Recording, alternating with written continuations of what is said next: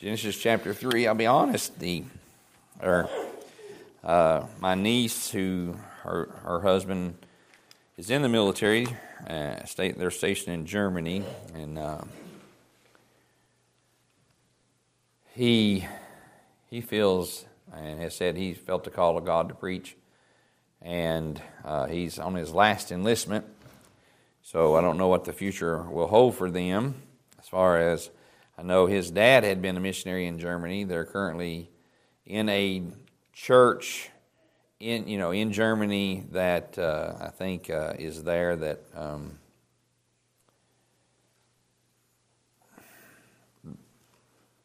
reaches out and services servicemen, if you want to put it that way. Um, she, in her devotion, uh, uh, was reading there in Mark chapter four or six, one of the storms there. I think the probably the first storm there. Anyway, she was sharing what the Lord had showed her in that devotional time. As I was reading her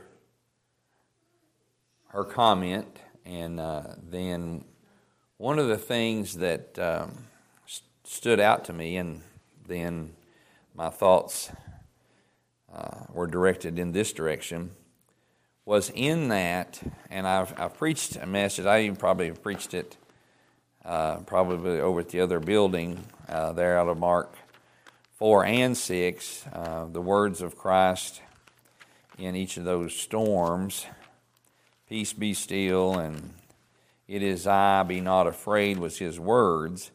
And, you know, she, she mentioned his words, was her thoughts and her, what she got out of that passage and what she was sharing was somewhere else. Um, but, uh, but as I was reading her comments, uh, I was reminded of the words and, you know, how that the disciples uh, you know, one sometimes he calms the storm, sometimes he calls us. I know people's put that to song. And one time he stilled the storm there in Mark chapter four, and then other times he just he didn't still the storm, but he sto- he stilled the hearts of the disciples in Matthew, in Mark chapter six. And um, uh, so the first one he says, you know, peace be still. He, he, he calmed the storm. The second one, it is I or be of good cheer, it is I, be not afraid. He stilled the disciples' hearts. But the thought there is it's the Word. God's Word. And, you know, and I was directed, and as I begin to, to think and pray, in Romans chapter 10, 17, I know we went through Romans recently. So then faith cometh by hearing, and hearing by the Word of God. And, and so as I mused and prayed and read, um, the, the thought, my, if I want to put a title, I always put a title to it. But the thought come to me is, who are you listening to? Who are you listening to? So many times, we even when the, te- the Sunday school teacher's teaching or you know, Brother Chris giving a devotional or I'm preaching, you are, people are just his, listening to the person. Or even Sister Debbie in the Sunday school back there, they're listening to the person and they're not allowing God's word to be heard. And, and so many times we hear the person and we hear what they're saying, but we're not listening. The Bible, all the way through the Word of God, here, especially in, in Revelation and other places, he that hath an ear, the Bible encourages, the Word of God encourages, he that hath an ear, let him hear what the Spirit says to churches there in Revelation. But you're listening to the Spirit, not the man. And so, so we're going to look at some, some things here in Genesis chapter 3. You know the, the the, the passage here. Now the serpent was more subtle, verse number one. Now the serpent was more subtle than any beast of the field which the Lord had made. And he said unto the woman, Yea, hath God said, Ye shall not eat of every tree of the garden. And the woman said unto the serpent, We may eat of the fruit of the trees of the garden, but of the fruit of the tree which is uh, in the midst of the garden, God has said, Ye shall not eat of it, neither shall ye touch it, which he didn't say that, lest ye die. And the servant said unto the woman, Ye shall not surely die, for God doth know that in the day ye eat thereof, then your eyes shall be opened, and ye shall be as gods, knowing good and evil. And when the woman saw that the tree was good for food, and that the, and it was pleasant to the eyes, and a tree to be desired to make one wise, she took of the, tr- of the fruit thereof, and did eat, and gave unto her husband with her, and he did eat. Let's pray. Heavenly Father, Lord, help us to hear you today and what you have for us from thy word. And I ask and pray that um, if someone here that don't know you, or has struggled and listened and listened to the flesh and the devil and, and man and not listened to you, I pray that they will listen to you today and be moved by your bidding. I pray that the saint of God will be careful on uh, how we present the Word of God and how we present Christianity and the gospel to others, that we might not be a stumbling block before others. And we ask and pray these things in Christ's name and for His sake.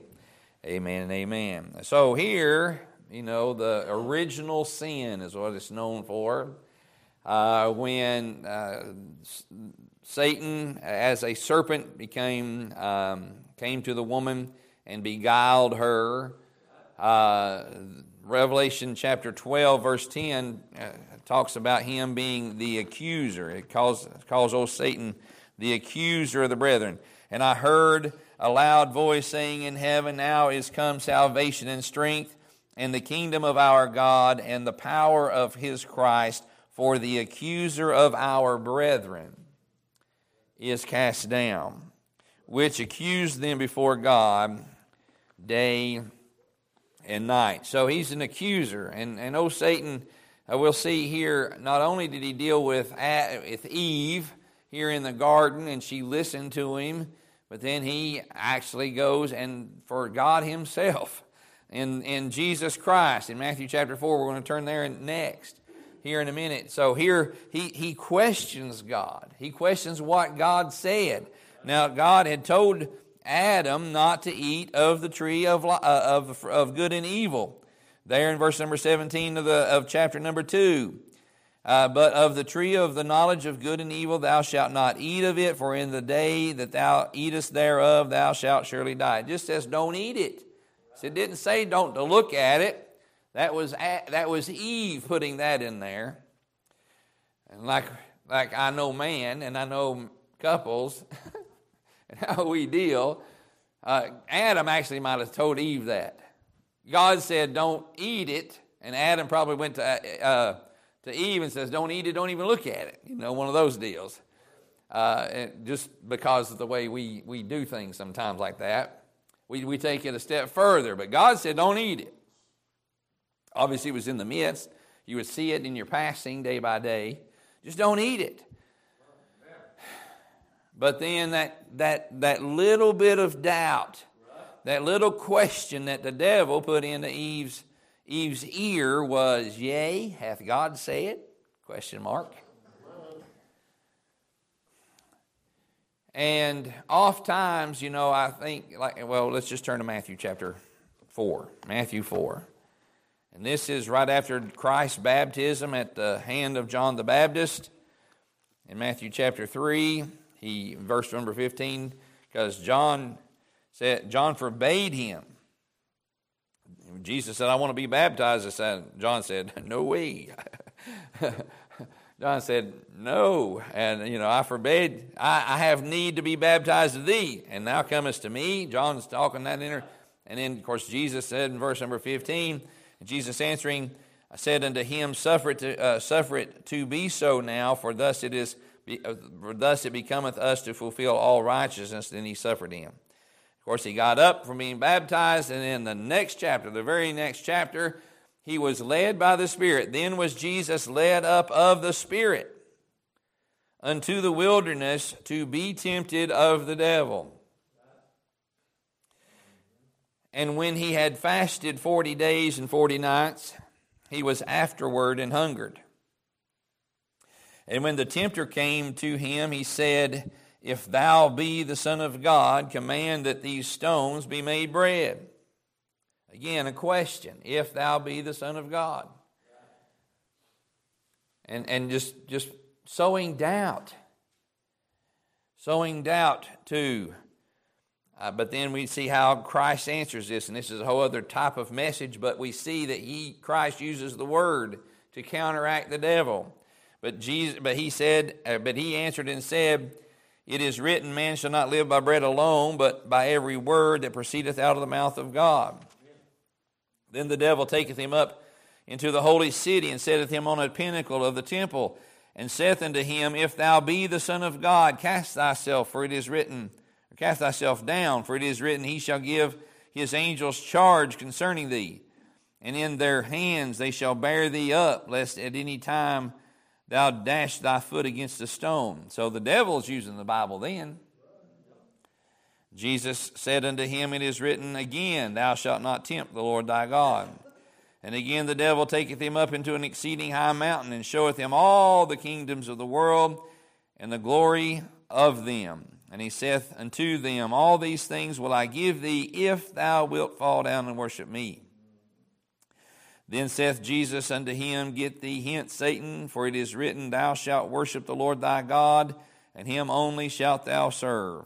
Then the devil leaveth him, and behold, angels came and ministered unto him. You see, the devil uses things we read there in uh, 1 John chapter 2, verse 15 and 16. Love not the world, neither the things that are in the world. And see, he said, All the glory, he, he offered him the world. He said, All the kingdoms of the world and the glory in them. He offered that to Jesus. But John, 1 John 2 says, Love not the world, neither the things that are in the world. If any man love the world, the love of the Father is not in him. Here's what I wanted to get to. For all that is in the world, the lust of the flesh, and the lust of the eyes, and the pride of life, is not of the Father, but is of the world. And that is the, the, the, three things that, that he was tempted of. If you will look close into the three categories of what Satan offered Christ and tempted Christ with, it fell into the lust of the eyes, the lust of the flesh, or the flesh, the eyes, and the pride of life. It kind of falls in that same category. And we read in Hebrews chapter 4, verse number 15 For we have not an high priest which cannot be touched with the feeling of our infirmities. Talking about the Son. Let's back up to 14. Jesus, I'm sorry, seeing then we have a great high priest that has passed into the heavens, Jesus, the Son of God. So that says who it is. Let us hold fast our profession, for we have not an high priest which cannot be touched with the feeling of our infirmities, but was, and I have it underlined here, in all points tempted like as we are yet without sin. Let us therefore come boldly into the throne of grace that we may obtain mercy and find grace to help in time of need. Jesus Christ was tempted in all points like as we are. Yet without sin. He, he faced, the, I mean, he was tempted with the lust of the flesh. He was tempted with the lust of the eyes. He was tempted with the pride of life. But he overcame. How did he overcome? He overcome by the word of God. He used the word on him. and Satan will come to you. I mean, Satan came to Jesus Christ, but Jesus Christ didn't fall into the temptation. Satan came to to uh, to Eve, but Eve fell. And oftentimes we we listen to Satan like Eve. And we fail to to look for that way of escape when we are tempted. Like he says, and he will, with the temptation, provide a way of escape. We fail to look for that. We can look to Jesus for our example there, but so many times we're listening to Satan. He'll whisper in our ear, you know. And, and what's really sad is, and I know uh, Brother Glenn and others, you know, talk directly sometimes and ask the question about folks' salvation, ask about your salvation. When so many times they they the Satan, you know, let's just say for example, Brother Glenn comes up and asks you about your salvation. Are you saved? Or he tries to encourage you to get saved. Or any of the rest of us for that matter. Encourage you to, to come to the church, encourage you to, to give your life to Christ. And, and then Satan will jump up on the shoulder and whisper in your ear, you know, the only reason that they want you down there is this. Or they don't really care about you, or this. I mean, and he will tell you stuff like that. And so many times we fail to come to Christ because we listen to Satan whispering in our ear about the brethren, about the brethren's motives. Look, we want you to come to Christ and we want you to have what we have because we've read the end of the book. I've preached the end of the book. You've heard the end of the book. I, the crowd, I know that you've been here when I've preached it. It was even mentioned this morning about the eternal death in the lake of fire, the second death in the lake of fire. It's real. Just like heaven is real, like he mentioned this morning. You know, if it were not so, I would have told you. Like he says in John chapter 14, I go to prepare a place for you. Hallelujah. but so many times we listen to Satan. He's the old accuser of the brethren.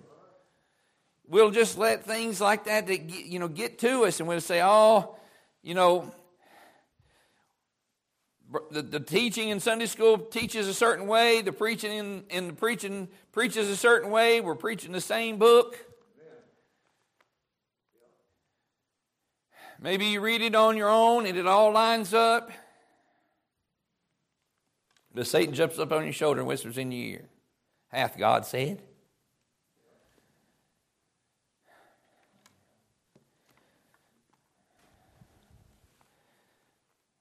Did God really say that He would throw people in a lake of fire? Is that, is that, is that Bible really true? Surely there's something I can work and do. No.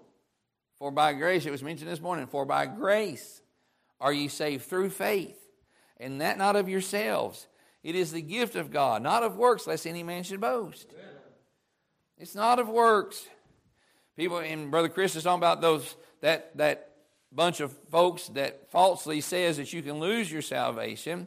You know, Brother Hall always uh, would say, well, you know, what sin causes you to lose it? Specific sin.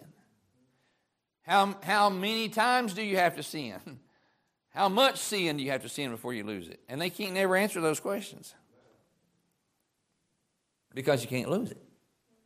It's a gift he he paid as brother glenn was going through that summer I, this morning all the a whole bunch of songs come to my head uh, one he mentioned one that he sings that i can still go three and then christ paid a debt he did not owe i owed a debt i could not pay that's another song and I, and I thought about that as I was listening to that, and that's exactly right. And it's it's it's it's in the scriptures. It's been presented to you. Yet you listen to Satan. Yea, hath God said?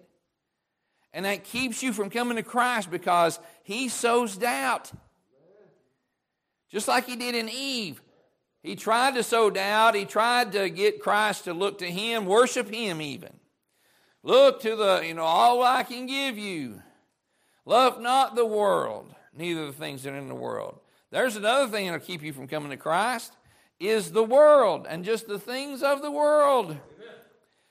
I'm, I'm going about hearing, but I'm just going to go we're there. Love not the world, neither the things. So many times, that's that'll keep you from coming. If I come to Christ, then and here's that's what one of those Satan's will say. He'll he'll say you'll have to give up this. There was a, a an account, a, a situation that I'm familiar with. I was in that meeting in southern Indiana. I was in a meeting. I had to leave before this. Actually, no, I take that back. I was not in that meeting. I've been in that church, though, several times. But Brother Hall was preaching a meeting in the church that he was called to preach out of. And a church from over in Louisville come and was um, being a part of the meeting, listening, you know, just like we would fellowship with one of the other churches in the revival.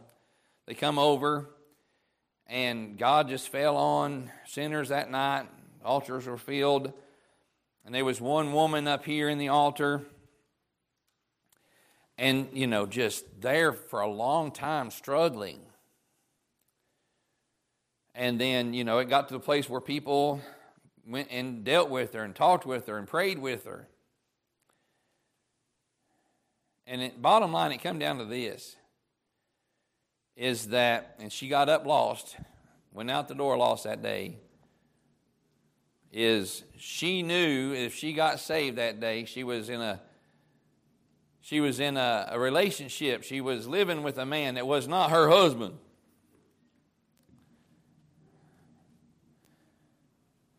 And I don't know if it was dealt with in the preaching, but she knew in her heart that if she got saved, she'd have to do something about that relationship. Either get married or get out of that relationship till he come to Christ. But she was not willing to let go of that sin in her life. And that's what kept her from coming to Christ. That's what kept her from getting saved that night. She says, No, I love that sin more than I love salvation, if you want to put it that way. And she left lost. To my knowledge, I don't know if she ever got saved. But so many times the devil get up and, and sometimes it's true. I mean, sometimes, you know, you will, it, you don't, like Brother Glenn has pointed out, you know, I can go out to the liquor store today and buy me a bottle. It's just that I have a different desire now that I am saved. I can go and do this sin and can go do that, but I have a different desire. I have a desire to please my Savior Amen. and to follow His precepts. But we in the flesh can. It's just not, not that He's, you know, bound us and made us robots or anything like that. We still have a free will. But He, he just gives us a desire because now He dwells within us as a child of God. Now he, he there's a love, there's a, a peace, there's and then we have such we have so much in him that we we desire not to displease him. But the devil will say you have to give up something. If you do that, you have to do this or and sometimes it's just a plain lie. You know, you, you, you don't you have to do this. You have to you have to line up with Brother Bell and his no, you have to line up with Brother Glenn. And he, no, you don't. Look,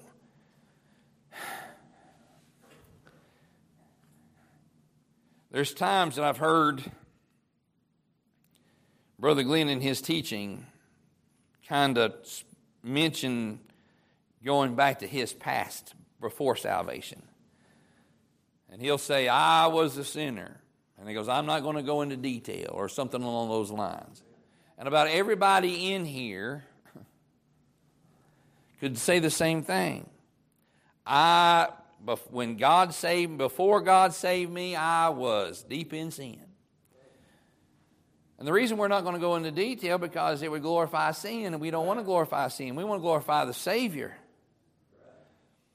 But I mean, we could probably, I mean, put together you know, among this little crowd right here today, a pretty good book of sins that we've all been involved in in our past. But God has washed us. Like he's saying in the Sunday school, what can wash away my sin? Nothing but the blood of Jesus. Well, he's washed us of our sins. Old things uh, are passed away. Behold, all things have become new. We are cleansed from our sins. We are forgiven of our sins. And that's what we want for you, the, the ones that are still in their sins. But the devil will say, you know, they look down on you. The devil will tell you all kinds of things. They look down on you. The devil will say, they, they, you know, you have to give up so many things. And the devil will say, they don't love you. And the devil will say, you, ha- you can't live it. And the devil will say all kinds of things. Don't listen to the devil. It's not really going. or anyway, he was in all points tempted like as we are, as we are yet without sin. He is our great high priest, and that's talking to the to the believers that we can go to him. Because of that, we can go boldly before the throne of grace. When we're tempted, we know that He's been tempted. He, we know that He's been touched with the feelings of our infirmities.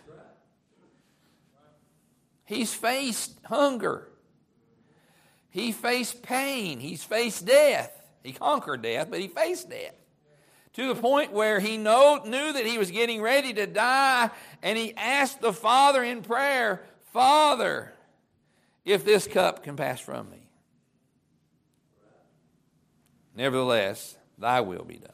Not my will, but thy will be done. But he begged God not to have to go to the cross. So he faced death. Uh, and, and I know I've used this before, but I mean, it's one of those, and it is tax time. You know, I worked on some of mine yesterday. Whew.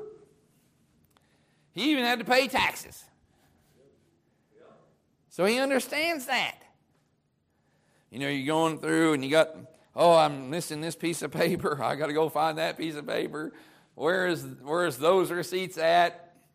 and the frustration that comes along with all that. Peter said, Jesus, we need to pay our taxes. Jesus said, You're right. Peter, go fishing. okay, yeah, whoopee. he goes, cast the hook, and the first fish that comes out that you that you catch, look in its mouth. You say, This is so far fetched, but it happened. Look in that fish's mouth and you'll find a coin, and with that coin, go pay mine and your taxes. But Jesus Christ had to pay tax. He was touched with the feeling of our infirmities. Is your taxes infir- in, an infirmity? Everybody say amen right there. he knows what it means to pay taxes. He knows what it means to die. He doesn't know what it means to sin, but he knows what it means to be hungered, to be tired, to face death. He's touched, he's been there. And we can go to him because of that. He wiped away our sins, but the accuser of the brethren say, Yea, hath God said? We get up and we proclaim the gospel. Yea, hath God said? What you need to do. Yea, hath God said? We're just giving you God's word for it. Uh, he said it this morning. In John chapter 17, and I'll just go ahead and read it to you. And uh, Brother uh, Johnny jo- uh, James Jones, not Johnny Jones, James Jones, and then uh, Brother Cooley's pastor, and then Brother Cooley took over that particular broadcast from, from his pastor, uh, the, the Word of Truth broadcast. And they always start off the broadcast with John chapter 17, verse 17 Sanctify them through thy truth, thy word is truth. And so Jesus is talking to the Father here in John chapter 17, saying that this word is true. And God said, and this word says, let God be true and every man a liar. So as we present the truth of God's word to you, Satan, just like he did with Eve, will say, Yea, hath God said? He'll put doubt in your heart. But just believe the truth. And quit listening to the devil. Who are you listening to today? And I don't want you, I mean, I want you to listen to me. And I want you to listen to Brother Glenn. I want you to listen to the, you know, the Sunday school teachers, Brother Tim and Miss Debbie at night. Listen to them, but don't, I mean, listen to them not to hear them. Listen to them and me as we present the truth, that the Spirit will give you the truth. Listen to the Spirit. Turn with me if First, First Kings. You're in the Old Testament.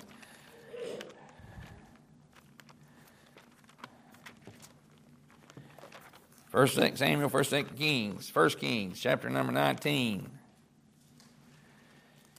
In this passage of Scripture, Elijah has just killed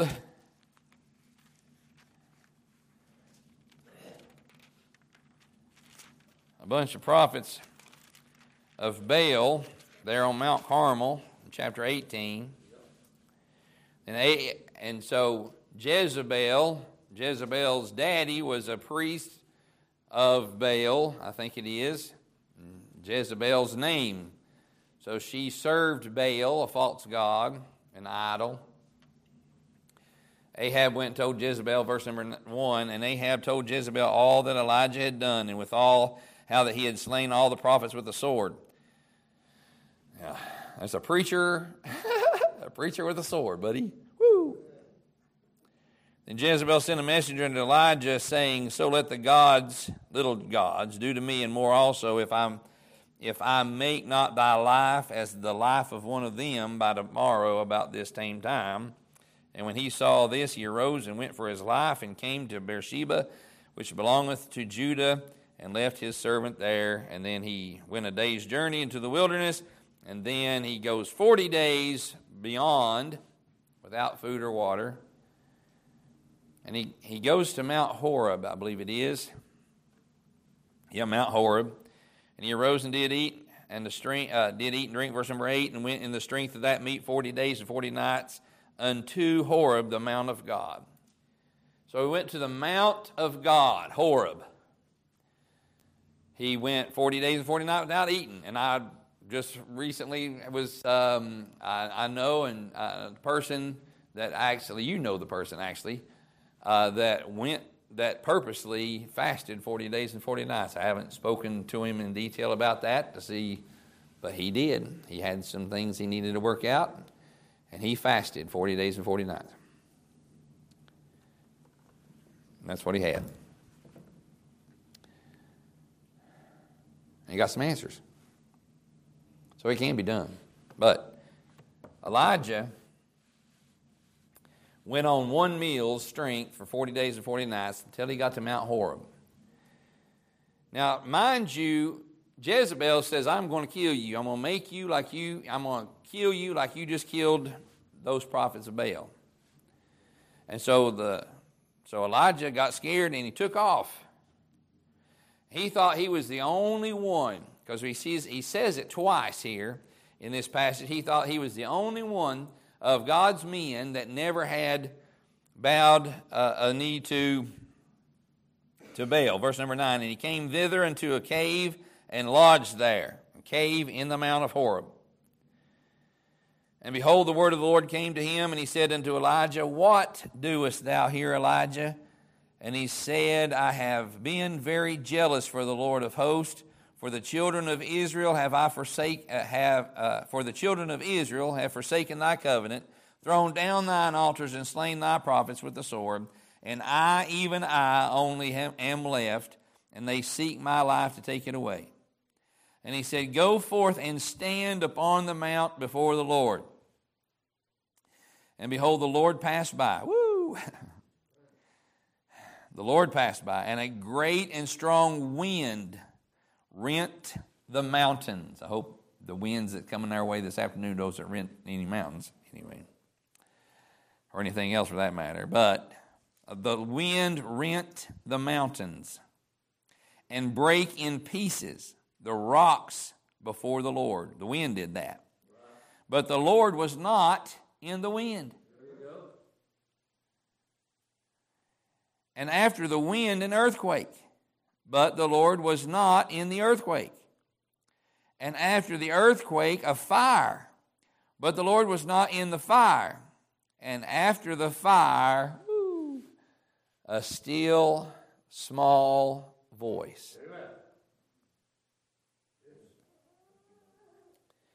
And it was so when Elijah heard it, what? The still small voice. That he wrapped his face in his mantle and went out and stood in the entering of uh, uh, entering in of the cave. And behold, there came a voice unto him and said, What doest thou here, Elijah? The second time that, that question came, and he said, I have been very jealous before the Lord of hosts, because the children of Israel have forsaken thy covenant, thrown down thine altars, and slain thy prophets with the sword, and I, even I only, am left, and they seek my life to take it away. And the Lord said unto him, Go, return um, on thy way to the, uh, to the wilderness of Damascus, and when thou comest, anoint uh, Hazael to be king over Syria, and Jehu, the son of Nimshi, um, thou shalt anoint to be king over Israel, and Elisha, the son of Shaphat, of Abel Meholah shalt thou anoint to be prophet in thy room. And it shall come to pass that him that escapeth the sword of Hazael shall Jehu slay, and him that escapeth the sword of Jehu shall Elisha slay. Yet I have, here it is, I have left me seven thousand in Israel, all the knees which have not bowed unto Baal, and every mouth which have not kissed him. So Elijah was having a little pity party. Somebody was out to kill him. we can, might be concerned about that ourselves. Anyway, but he thought that he was the only one standing for God.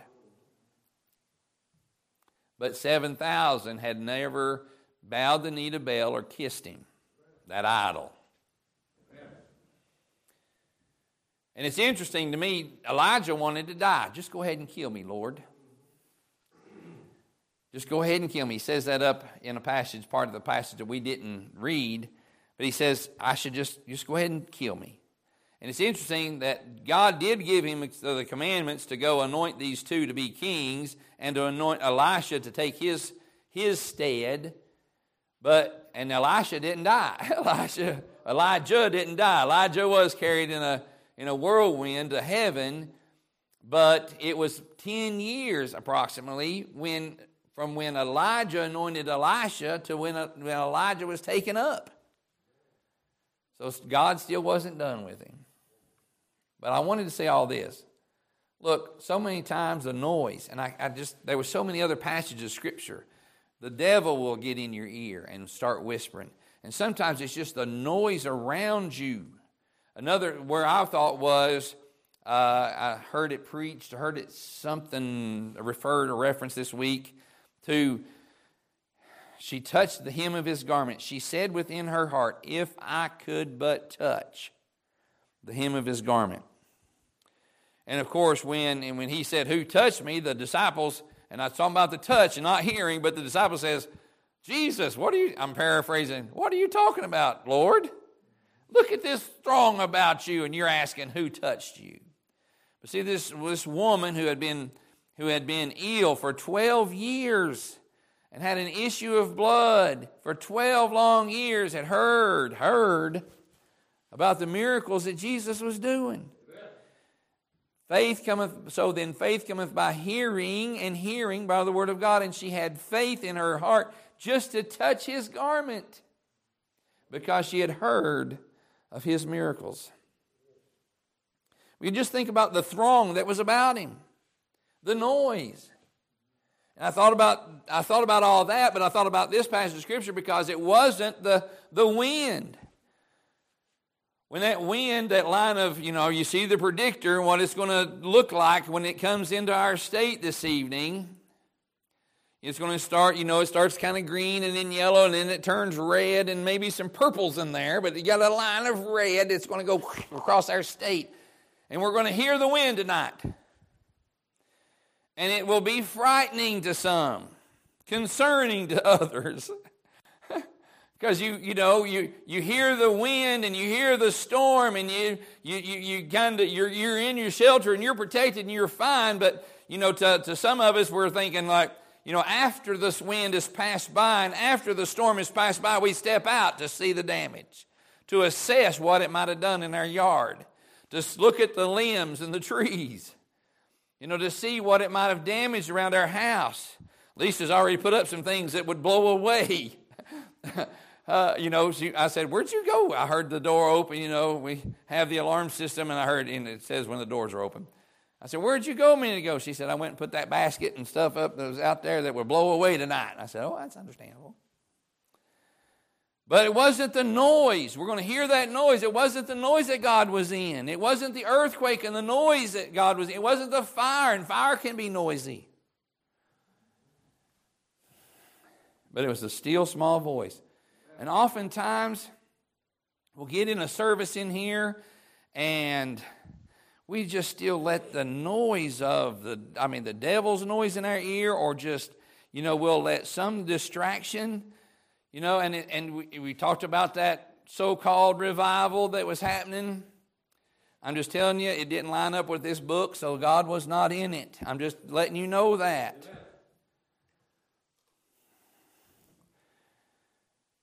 I know, I know a man that went over because it was, you know, three or four hours away from, the, from his church to see what was going on. And apparently he thought that, there was, that God was in it, but it didn't line up.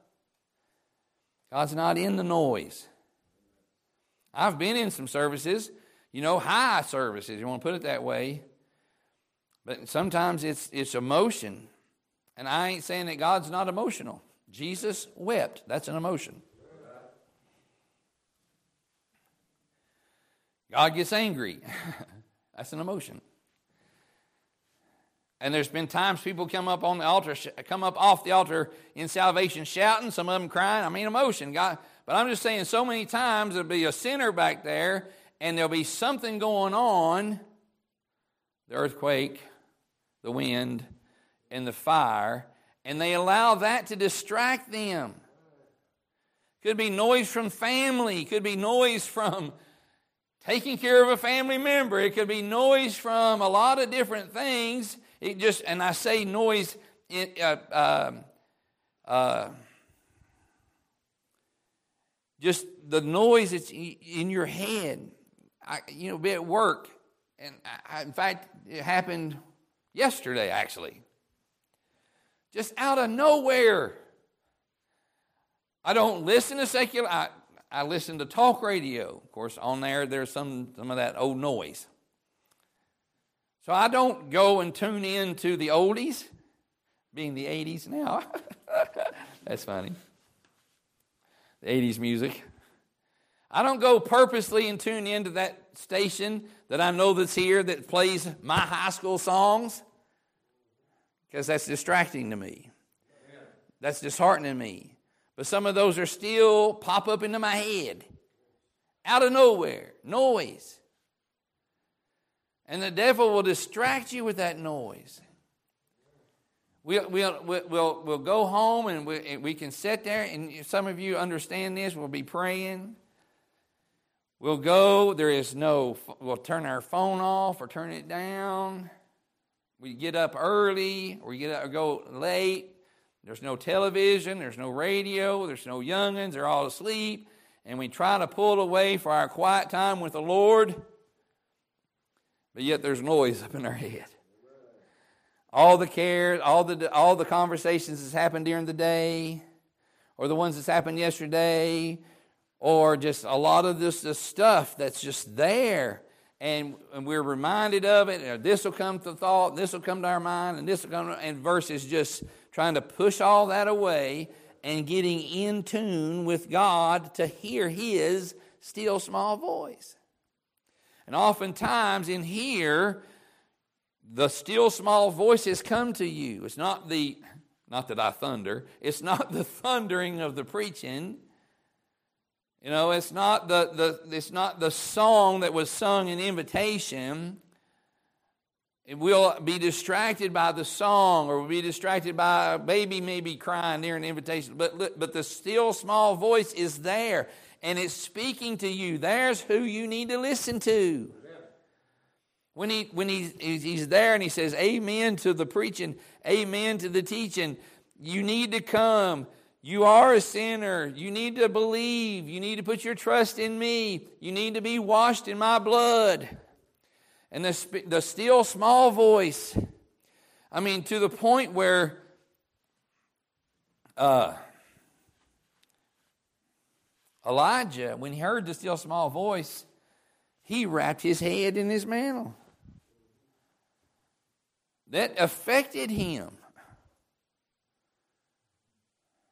You need to be affected by that still small voice. Listen to the what to the one that's the spirit that'll bear witness with your spirit that this word is right. That the preacher's right. Not that I'm right in my flesh, but I'm right because I'm preaching the word. When I get away from the word, that's when error happens. But as long as I'm in the book and can rightly divide, and I pray for wisdom to rightly divide the word of truth. Comparing Scripture with Scripture. And that's what I love about this church and its teaching and in its preaching is the fact that that's our focus. Is to rightly divide the word of truth, to give good doctrine, which is teachings. That's what doctrine is. It's just teaching. My, my, my grandmother, bless her heart, she knows better now. She's in heaven. But she come from this bunch of churches. The church I was saved was in one. They just had this mindset and and they didn't know. I don't know if they didn't know any better, but she, you know, I announced my call to preach. She said, "Now don't don't preach doctrine." She said, "Now she's told me that." She said, "Doctrine divides." Well, it's supposed to. But but she's coming from the. I know where she was coming from. She's coming from the um, the mindset of of somebody not rightly dividing the word of truth and getting up and teaching. I, I know my I know a relative of mine has pastored a church, one of those type of churches, that half the church believed in the premillennial, and the half the church is ah or post. And he got up and preached doctrine. He preached premillennialism. But that church is one that would send the pastor packing, you know, every about every two years when you started learning their sin. And there's a whole lot of churches like that, by the way. And uh, and so and they was just not going to put up with it. They was uh, they they almost got in a fist fight out in the parking lot after church that night, and one of the deacons cussed, literally cussed out the preacher for, for preaching that. It was one of those deals where, you know, all these, so half, half believed one way, half believed the other way, so every preacher was just not supposed to go there. Just don't, just avoid that doctrine. Well, that's not right. Teach it. If God put you on you to teach, rightly divide the word of truth. And I know there's still some question marks in men's eyes, but look into it. Listen to the still small voice. Let's see here. Let's go finally to John chapter 8. This might get us a little bit. It got me a little bit. I had to do some examination. I know we'll see it again here in a few weeks, but John chapter 8, verse number 1 Jesus went up into the Mount of Olives And early in the morning he came again into the temple, and all the people came unto him, and he sat down and taught them. And the scribes and the Pharisees brought unto him a woman taken in adultery.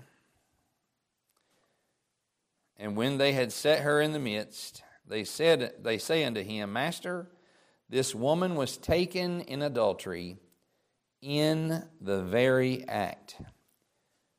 All right.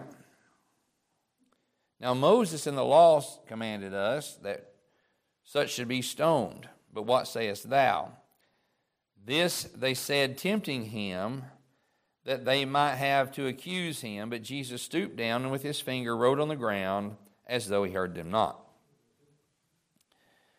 So when they continued asking him, he lifted up himself and said, and said unto them, He that was without sin among you cast the first stone. Uh, among you, let him first cast a stone at her. And he and again he stooped down and wrote on the ground. And they which heard it, being convicted by their own conscience, went out one by one, beginning at the eldest, even unto the last, and Jesus was left alone, and the woman standing in the midst. So here's a woman, or back up. Well, let's just, yeah, here's a woman. It said taken in adultery, in the very act. Now, did she have a chance to grab the sheet off the bed on her way out? Or was she standing there naked before Jesus? She was standing, probably in her shame, obviously in her shame, and obviously in her sin. She was taken in the very act.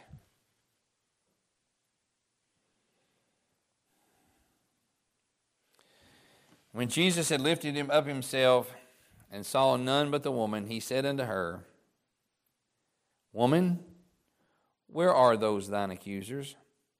Hath no man condemned thee? She said, No man, Lord. Jesus said unto her, Neither do I condemn thee. Go and sin no more. Verse number 10 He said unto her, Verse number 11, and Jesus said unto her. Who are you listening to? Here's one of the things that kind of got me in this passage of Scripture, real quick, is the fact that, and I had other people in mind when I was thinking along these lines. And, and I had to examine myself. How many times have we, well, rewind, how many times how many times, child of God, we, how many times have we, as a child of God, said, Oh, no use, no use worrying about them. They're worthless. They're hopeless. Wait a minute. And I had to say, oh, me, guilty. We look down upon people in their station of life. You say, oh, don't bother with them. Don't, don't even give them a gospel tract. don't invite them to church. We don't want that kind in our church. Help us now. Think about it. Have we ever been guilty of that? Are we like these Pharisees that said, and or like that other Pharisee that the woman that was washing the, the feet of Jesus with her tears and her and wiping them with her hair. And the Pharisee said within his heart, if Jesus knew what type of woman this was, he wouldn't let her touch him. Are we that way? When they come in the back door, they're not carrying the right kind of Bible. I mean, I know that we are pretty accepting, but I'm just saying we're accepting in the motions, but what are we saying in our heart? The grommets, we've, we've had one, okay, recently. The grommets, the shorts, the tattoos, the fill in the blank. The law says the law says, the law says, are we just are we like the Pharisee and and become an accuser of the brethren like Satan? Are we on Satan's side when we say, look at them, we don't want that kind. They'll never, they'll never, they're, they don't, they lack understanding. They'll never come to Christ. Help us now. I had to do some examination. I was reminded of a, of course, all through school, I'm a, still a heavyweight. but, you know, in school, I was a heavyweight a long time. So, you know, whenever we be pick teams for Red Rover, or pick teams for softball, or pick teams for whatever, you know, it's always one of those deals where I'm one of the last picks. We don't want him because he's too fat too slow, da da da da da da da. So I, I knew what it was like to be made fun of. I knew what it was like to be the last to be picked for anything athletic. so, oh, there we go. There's a bench there. There's a a woman, a girl that was in high school with me. She she was a little bit older than I was, and she had a crush on me. The reason she had a crush on me is because, you know, she was in the special classes and her family situation was less than mine. We rode the school bus together and, you know, she had those 80s glasses that was about that big around and she wore them down here on her nose. Red hair, unkempt most of the time.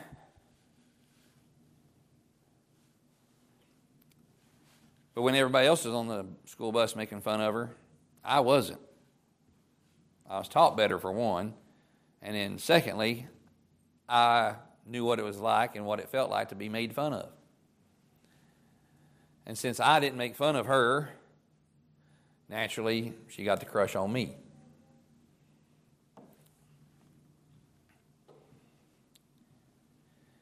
You know, Jesus, and I thought to myself in that in that kind of putting myself in this in the in the Pharisees. Uh, she, um, you know, she married, she had children, da da da da da da. So there was somebody out there for her later on in life. But we could be like the Pharisees and just, just you know, what about this person? and kind of look down upon that person. The, the law says this, the law says that. And we fall into that accuser of the brethren, we fall into that, that looking down upon somebody because of their station or whatever, or we could see them through Jesus' eyes. Realizing that if it wasn't for the grace of God, we could be there. And in fact, some of us were in that same station when the grace of God walked by our way.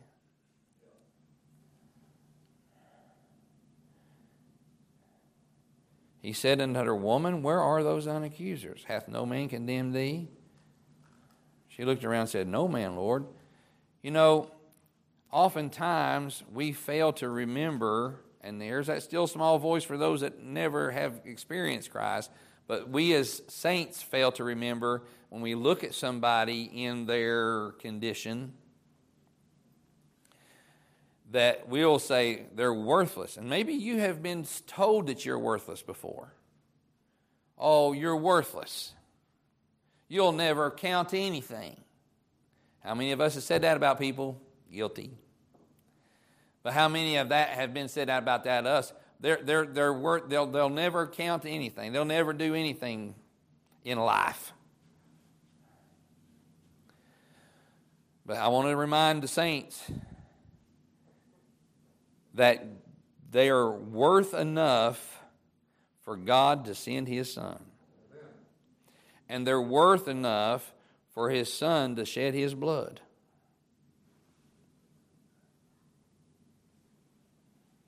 and as a child of God, help us to not necessarily see them. You know, we, we give up hope on so many people, and we have said in our hearts, I know I'm getting guilty, that they'll never make anything in life. And, and maybe we've tried to help them, and we've tried to help them, and we've tried to help them, and we've tried to help them, and we get frustrated to the point where we almost just want to give up. And in essence, say, let them go on to hell.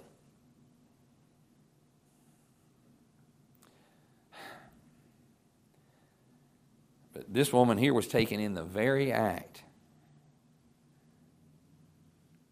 brought to the Lord, potentially standing there with no clothes on.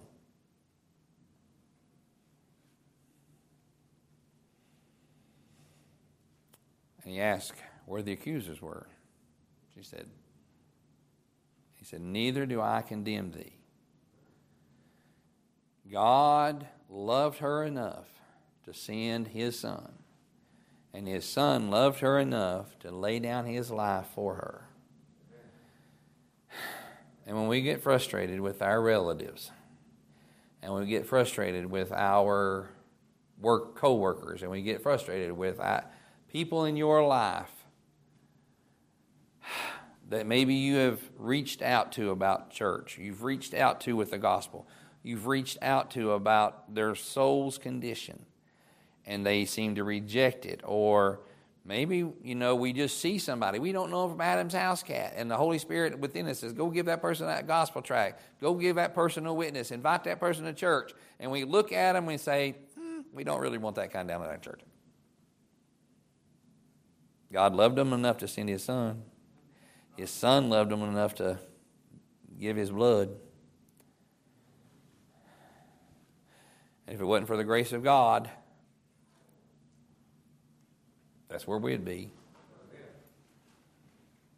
Uh, I st-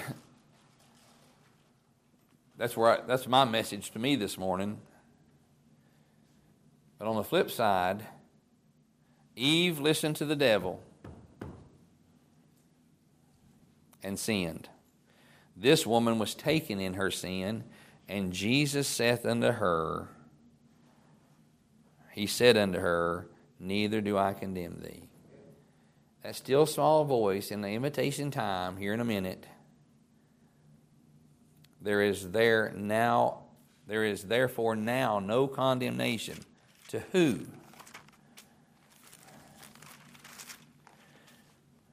There is therefore now no condemnation to them which are in Christ Jesus, who walk not after the flesh, but after the Spirit. Are you in Christ Jesus? Is Christ Jesus in you? Is His Spirit in you? That comes by, by grace through faith. He's been gracious enough to pass by your way with that convicting of the Spirit, which is that still small voice that says, You know He's right. You know you need to be saved.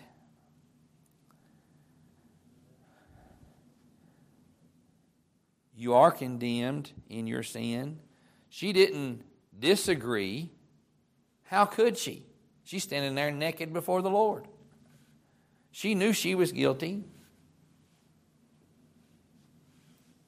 but she was being condemned by the Pharisees, who obviously knew that they had sin in their lives because they all left. and Jesus was willing to, to not condemn her but there was a stipulation go and sin no more.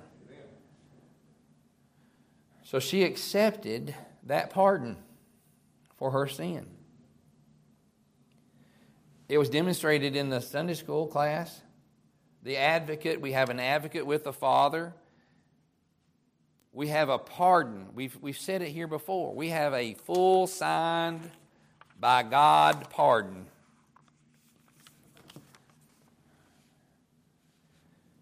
It's the gospel of Jesus Christ.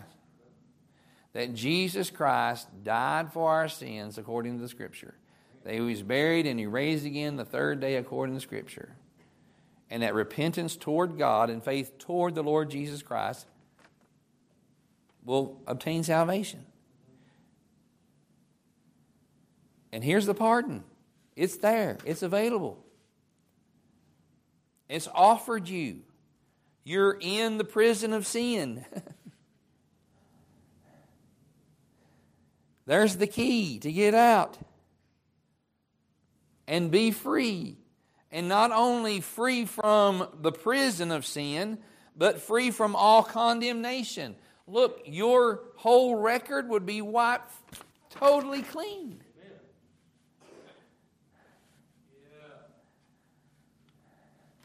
And the still small voice says, That's right. Go get the pardon. The pardon is the blood of Jesus. Let Him wash away your sin. It's not the noise. Put the noise away of the world. Put the noise away of, you know, don't listen. I mean, in my, my, uh, delivery, people get distracted from the delivery of the preacher. Listen to the voice. And come to Him like Elijah did with shamefacedness of your sin. Accept the pardon. And that's the message today. As we have a song of invitation, listen to the voice. Saying to God, help us, Lord, to all, and I'm including me, to be very careful in our condemnation of sinners. It's natural. The flesh looks down upon people that's not in your station and people that's not in your whatever that may be dirty and stinky and da da da da da da da. But we need to remind ourselves that God loved them enough to send His Son, and His Son loved them enough to shed His blood. That washed our sins away.